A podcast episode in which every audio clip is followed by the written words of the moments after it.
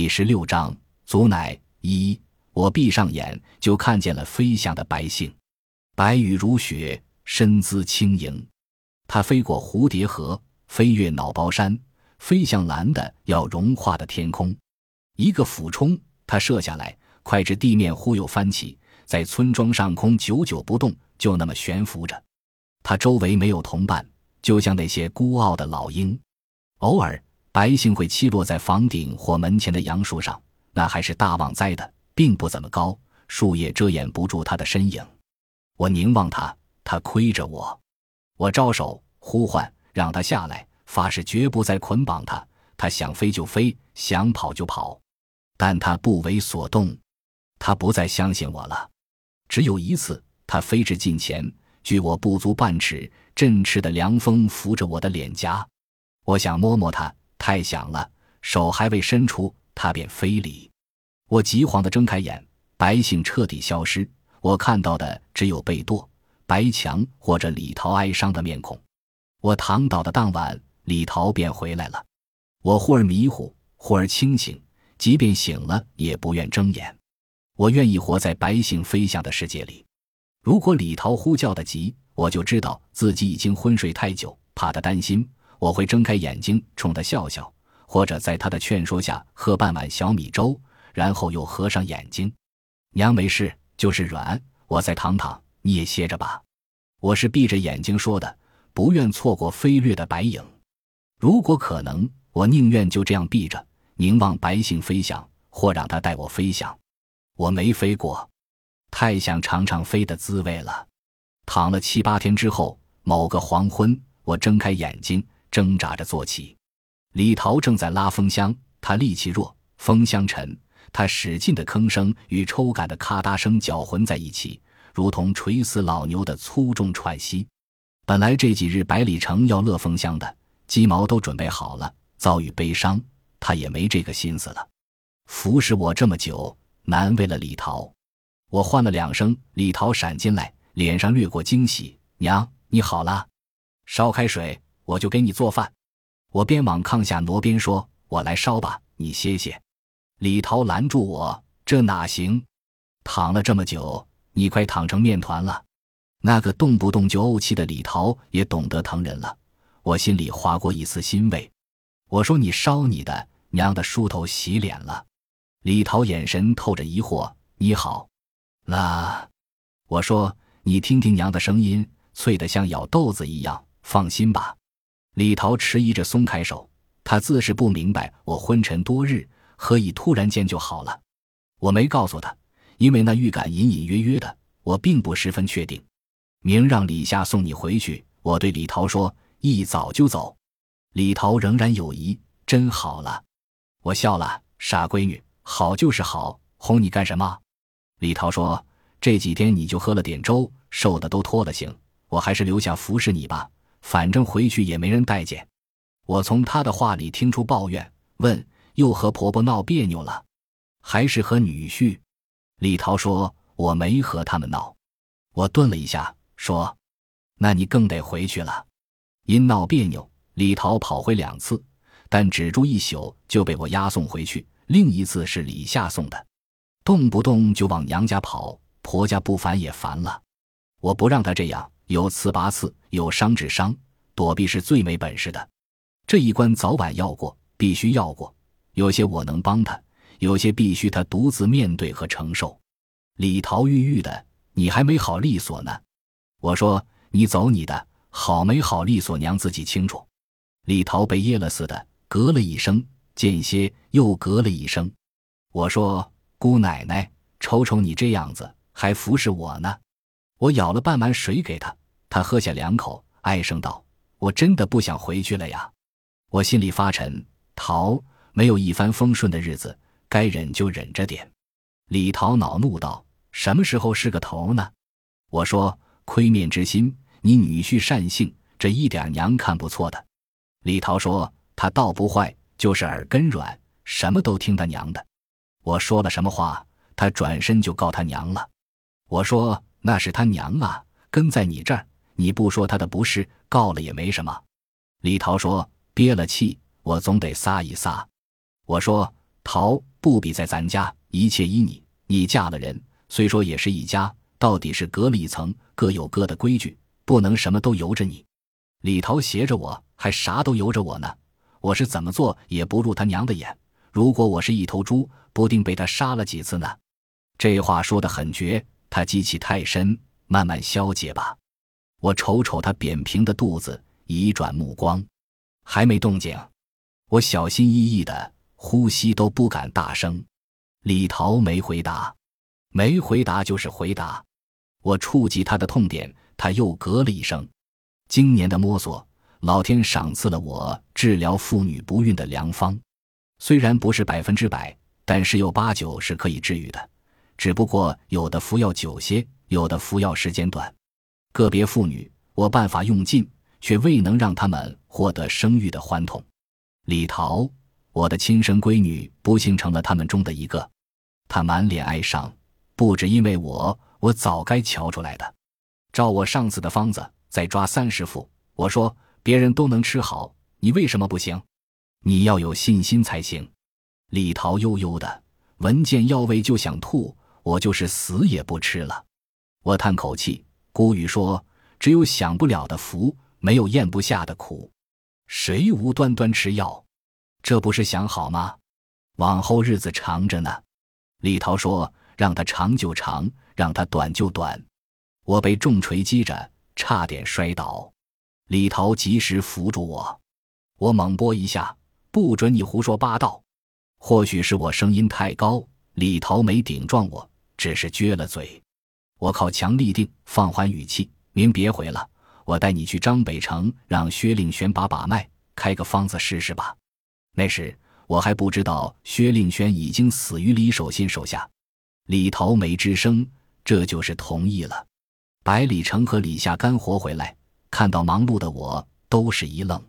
李夏抢先一步，双眼烁亮，上上下下将我照了个遍，而后说：“今儿一出门，我就听见喜鹊叫了，娘也是让喜鹊唤醒的吧？”我笑笑，你说对了。而百里成在最初的愣怔后。眼睛半眯，略带嘲讽：“你娘不是喜鹊唤醒的，准是要给人接生去了。”不得不说，还是百里成眼睛毒。李夏疑疑惑惑：“不会吧？你刚好。”百里成阴阳怪气地：“接生就是你娘的神药。”我说：“别听你叔胡扯，没人请我接生，你灰头土脸的，洗洗吃饭吧。”百里成哼了一声，还想说酸话的，但嘴没张开，突然就痒了。龇牙咧嘴，弓腰扭胯，转眼就变成麻花。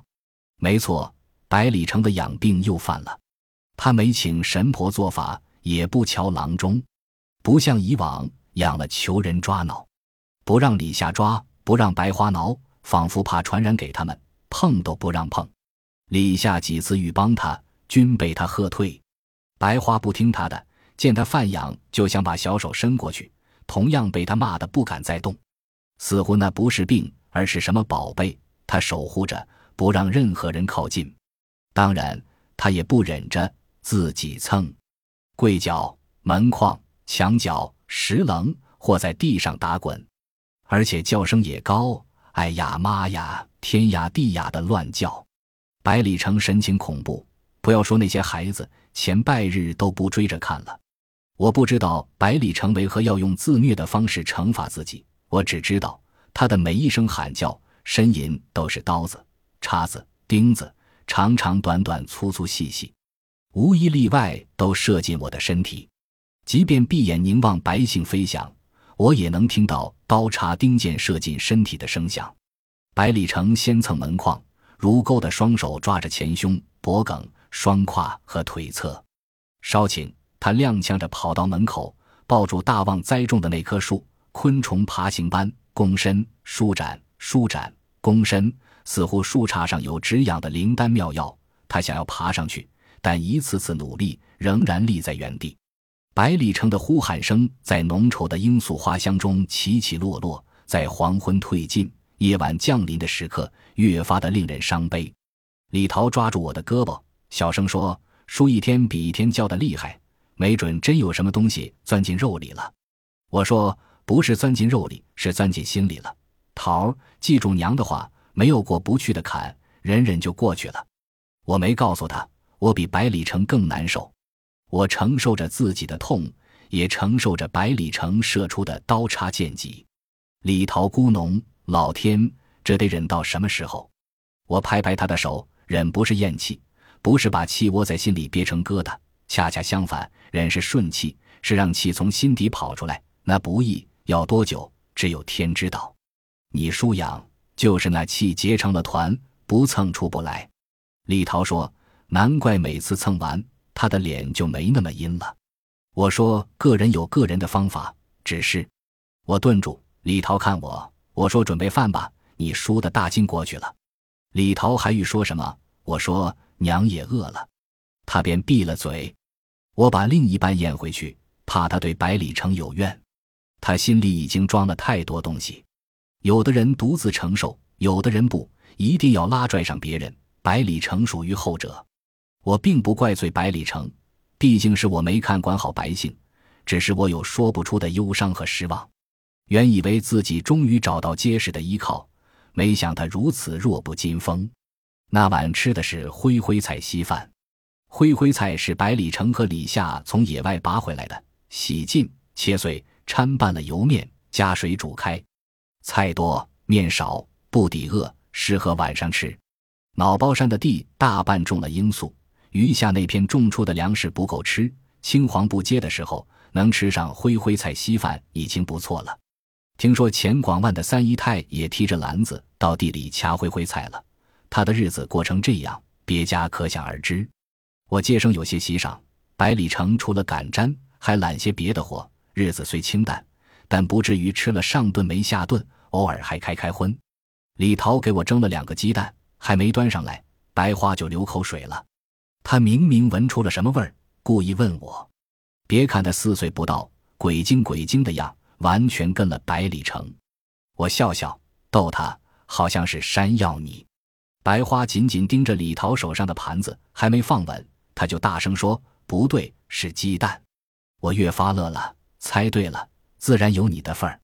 白花看李桃，李桃绷着脸说：“这是给娘补身子的。”白花小声说。娘说有我的份儿，我拽拽她薄的几乎透明的耳垂。娘说话是算数的，我从中间划开，夹了一半放到白花碗里，冲她眨眨眼。白花知道李桃在瞪她，埋下头，谁也不看。李桃没做母亲，不知当娘的感受。白花香在嘴上，当娘的香在心里。我把另一半划开，打算煎给李桃。李桃捂了碗，我说。你这身子骨也要补呢，李桃避开，皱着眉头说：“我可没那么馋。”当着百里城，我不好说别的，暗暗叹息，和自己的妹妹怄什么气呢？一直沉默的百里城说：“你娘疼你，你就吃，她亏不了嘴。这接生那接生的，哪家不给蒸几个鸡蛋？”我就着百里城的酸话说：“那是自然，谁坐月子不准备点好吃的？”顺手将那四分之一鸡蛋块放到白花碗里，余下的我吃了，不然李桃的脸要变青了。吃过饭没多久，便听到有人叫喊，从院门到窗户底，声音忽高忽低，急惶惶的。百里城扫扫我，冲李桃说：“相信叔的话了吧？你娘能从炕上爬起来，不是无缘无故的。”我冲窗外应了一声，说：“这就来。”百里城怪声怪调的。你娘不问谁来请，不问去哪里，不管黑天半夜，一叫就走。这世界没他天就塌了。我喝令他闭嘴，你能不能消停点实在没吃饱，就让桃再给你做点儿百里城突然就痒了，我的妈呀！跳下地抵住柜角，一阵猛蹭。李桃有些紧张，你真要去呀？这么晚了，你问清楚。我打断他，娘干的就是这个，不去娘睡不着觉。放心吧。什么事都不会有。李桃试图拦我，你说了带我去张北城的，我说是从锦出来，你等着，娘回来咱就去。我穿鞋的功夫，李夏已经将接生的包袱抱在怀里。我往外走，李夏塞给我，叮嘱我路上慢点。还是李夏懂我，在这一点上，别人都远远不如。来人是孟家坡的，与包货郎所在的村庄相邻。没牵驴也没赶车，不行去呀。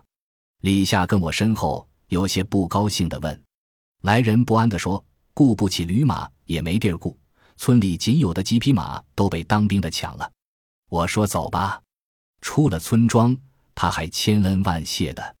包货郎说：“你是菩萨，果真是呢。”还说走累了可以背我一程，他力气大，搬路轴都没问题。我说：“没那么娇贵，快走你的吧。”来人说：“远着呢。”我怕你老，我乐了。我没那么老，他要替我拿包，我也没让。百里成说的没错，接生就是我的神药。虽说不行，并不比骑驴慢，甚至更快些。日上三竿已经到了，地窖房一半在地下，一半在地上，进门的弯着腰，不然就碰头了。屋内昏暗，我适应了一会儿，才看清呻吟的女人，她斜躺着。脸白如纸，我以为她下身盖着被子，抓起来才知道那是用布块缝接的。因大小不一，薄厚不同，拉拉拽拽的，破旧透风，和渔网差不多。生产倒是顺利，进屋不到一炷香的功夫，婴孩平安落地，只是皱巴巴的，不像新生婴儿，倒像个年过八旬的老头，哭声断断续续，细弱无力，似乎被捂了嘴巴。我清洗后，她的哭声也没变得响亮。产妇与男人都是满脸担忧。我说：“放心吧，结实着呢，别看瘦，用不了几年就壮实了。”男人与产妇得到鼓舞，总算有了些喜气。不一会儿，男人端来两碗糊糊，一碗给我，一碗给女人。他难为情地说：“买不起小米，只能喝这个。”走了一夜，忙活这么一阵，我真饿了。接过碗，却迟疑起来。我不忍心，犹豫一番，轻轻放下。男人问：“你老喝不惯？”我说：“留着给孩子娘喝吧，我不饿。”男人说：“哪能呢？你老又不是石头做的。”我笑笑：“别你老你老的，我也没那么老吧。”男人说：“你是菩萨心肠，就叫你菩萨吧。”我挥挥手，省点劲儿，别磨舌头了。我洗手。收拾包裹，男人站在我身后，端着碗，恳求我喝了。我接过去，喝了一口，又放下。我得走了。我起身，汉子扯住我，越发不安了。我笑笑：“你这是干什么？”男人瞅瞅炕上的女人，似乎不想让她听到，但又没有办法阻止她听。他喉咙里响了几声，横下心说：“你老原谅我，骗了你。”我问他什么意思，有些听不懂呢。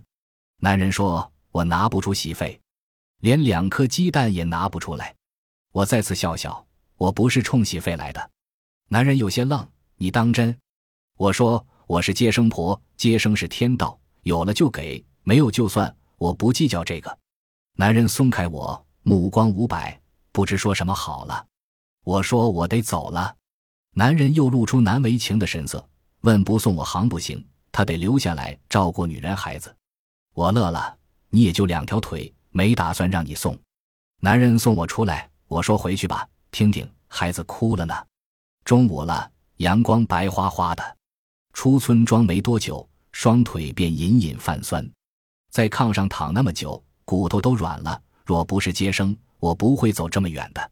人是需要一口气顶着，一股劲撑着。现在那口气，那骨劲和我一样松软，加上腹中空空，不到一个时辰。腿已经软得棉花一般，而后背发黏，与衣服裹在一起，像突然多出一层皮。我把包袱从左手换到右手，又从右手换到左手。我不敢停下来，就是不停。回到家怕也要半夜了。翻过馒头状的山坡，是望不到边际的芨芨滩。穿越这片滩，至少也得一个多时辰。远道不怕，塞外的路，特别是滩里的路，并不明显。除了车辙和牛马蹄印，没有其他标记。但有时车辙和牛马蹄印乱糟糟的，一味顺着可能就走错了。所以既要看方向，又要辨识车辙和蹄印。有人带着低头走就行了，独自赶路，整个神经都绷着。要是碰上包货郎就好了，他不但识路，还能解闷。正想着，前方闪出一个人影，正是朝我这边来的。不过没有货挑子。我犯嘀咕，但并不怎么害怕。猜应该是和我一样赶路的土匪，多半成群结伙，先有单打独斗的。距我几十步远，男人站住了，他长脸赤目，胡子拉碴，上身穿了件看不出颜色的背心，两个膀子裸着。我心里略有些紧张，为了壮胆，我笑了笑，问他到宋庄可是这个方向？男人木然的摇摇头。我说：“你连宋庄都不知道，那可是塞外第一庄呢，康熙爷歇过脚的地方。你不是塞外人吧？我是宋庄的接生婆乔大梅，刚从孟家坡出来。或许我不该唠叨这些没用的话。我以为接生婆，以为自己的名字在任何时候、任何地方都是通行证。他正是从我的废话中窥见我在以此壮胆。或许他本来犹豫不决。”我的示弱让他的邪念失去了控制，他径直冲我过来，赤红的目光陡然间掺杂了凶狠。我意识到不妙，转身就跑，没几步被男人扑倒在地。我踢拽抓咬，男人的长脸被我抓出血印，他没松手，反抓得更紧。渐渐的，我力气不支，叫声弱下去，指甲在他脸上横划竖切，也留不下痕迹了。男人将我扛在肩上往前走，我晕头转向，分不清东南西北了。包袱，包袱掉了！我嘶哑的喊。男人折回，将包袱捡起，继续走。我不知他要把我扛到哪里，也许扛到家，如果他有的话，或许正缺个女人，也许他一时鬼迷心窍，醒过神儿就会放了我。我不再挣扎，嘴巴却没有放弃。男人闷头走路，任我说什么骂什么，回答我的只有呼噜呼噜的声音。包火狼，我灵机一动，大喊。虽然声音并不高，男人还是吓了一跳。他环顾一圈，奔跑起来。不知跑了多久，男人立住，将我放下，仍在滩里，但四周的鸡鸡丛更大更高，是个天然的屏障。男人蹲跪在我身侧，赤目如火。我明白他要干什么了，他不傻，尽管四野无人，他还是选了个更加安全的地方。我想起父亲带我置办嫁妆的日子，父亲遇害，我被蹂躏，也是这样的鸡鸡滩，也是白硬的日光，似乎黑的白的蚂蚁突然窜到身上，我浑身刺痒，阵阵痉挛。我不能放弃，不能任由赤色的目光射穿。那时我是黄毛菊将。现在我是引领生命的接生婆，老天会庇佑我的。男人把我按在身底，试图撕扯我的裤子，我拼死反抗。你这个红眼贼，我是接生婆，你要遭雷劈的呀！吊诡的是，似乎我念了咒语，咔嚓的雷声随着话音一起落下。我呆住，男人显然也听到了，停止了撕扯。我猛地一推，男人歪倒，错愕的张着大嘴。晴空朗朗，一丝云都没有。我趁机坐起，抓了包袱。男人反应过来，牵住包袱的一个角。响声再起，但不是雷声，是枪声，稠密如雨，从西南方向传来的。男人缩回手，直跳起来。由于动作猛，由于慌张，他闪了一下，跌倒了，嘴巴咬住了地皮，也可能是地皮夹住了嘴唇。他奋力挺直脖颈，往前爬了几步，再次跳起，往荒野深处逃去。一切发生的诡异。突然，我从空寂的草野拽回目光，将松散的包袱重新扎紧。头晕目眩，辨认了好半天，终于确定方向。我摇晃着往回赶，枪声仍在响，不过不那么密了。不知谁在打谁。那些年。枪炮声于寻常百姓太过平常，不会闻之色变。但在那个午后，在茂密的芨芨草丛间，枪声那么及时的响起，成了我的救命稻草。本集播放完毕，感谢您的收听，喜欢请订阅加关注，主页有更多精彩内容。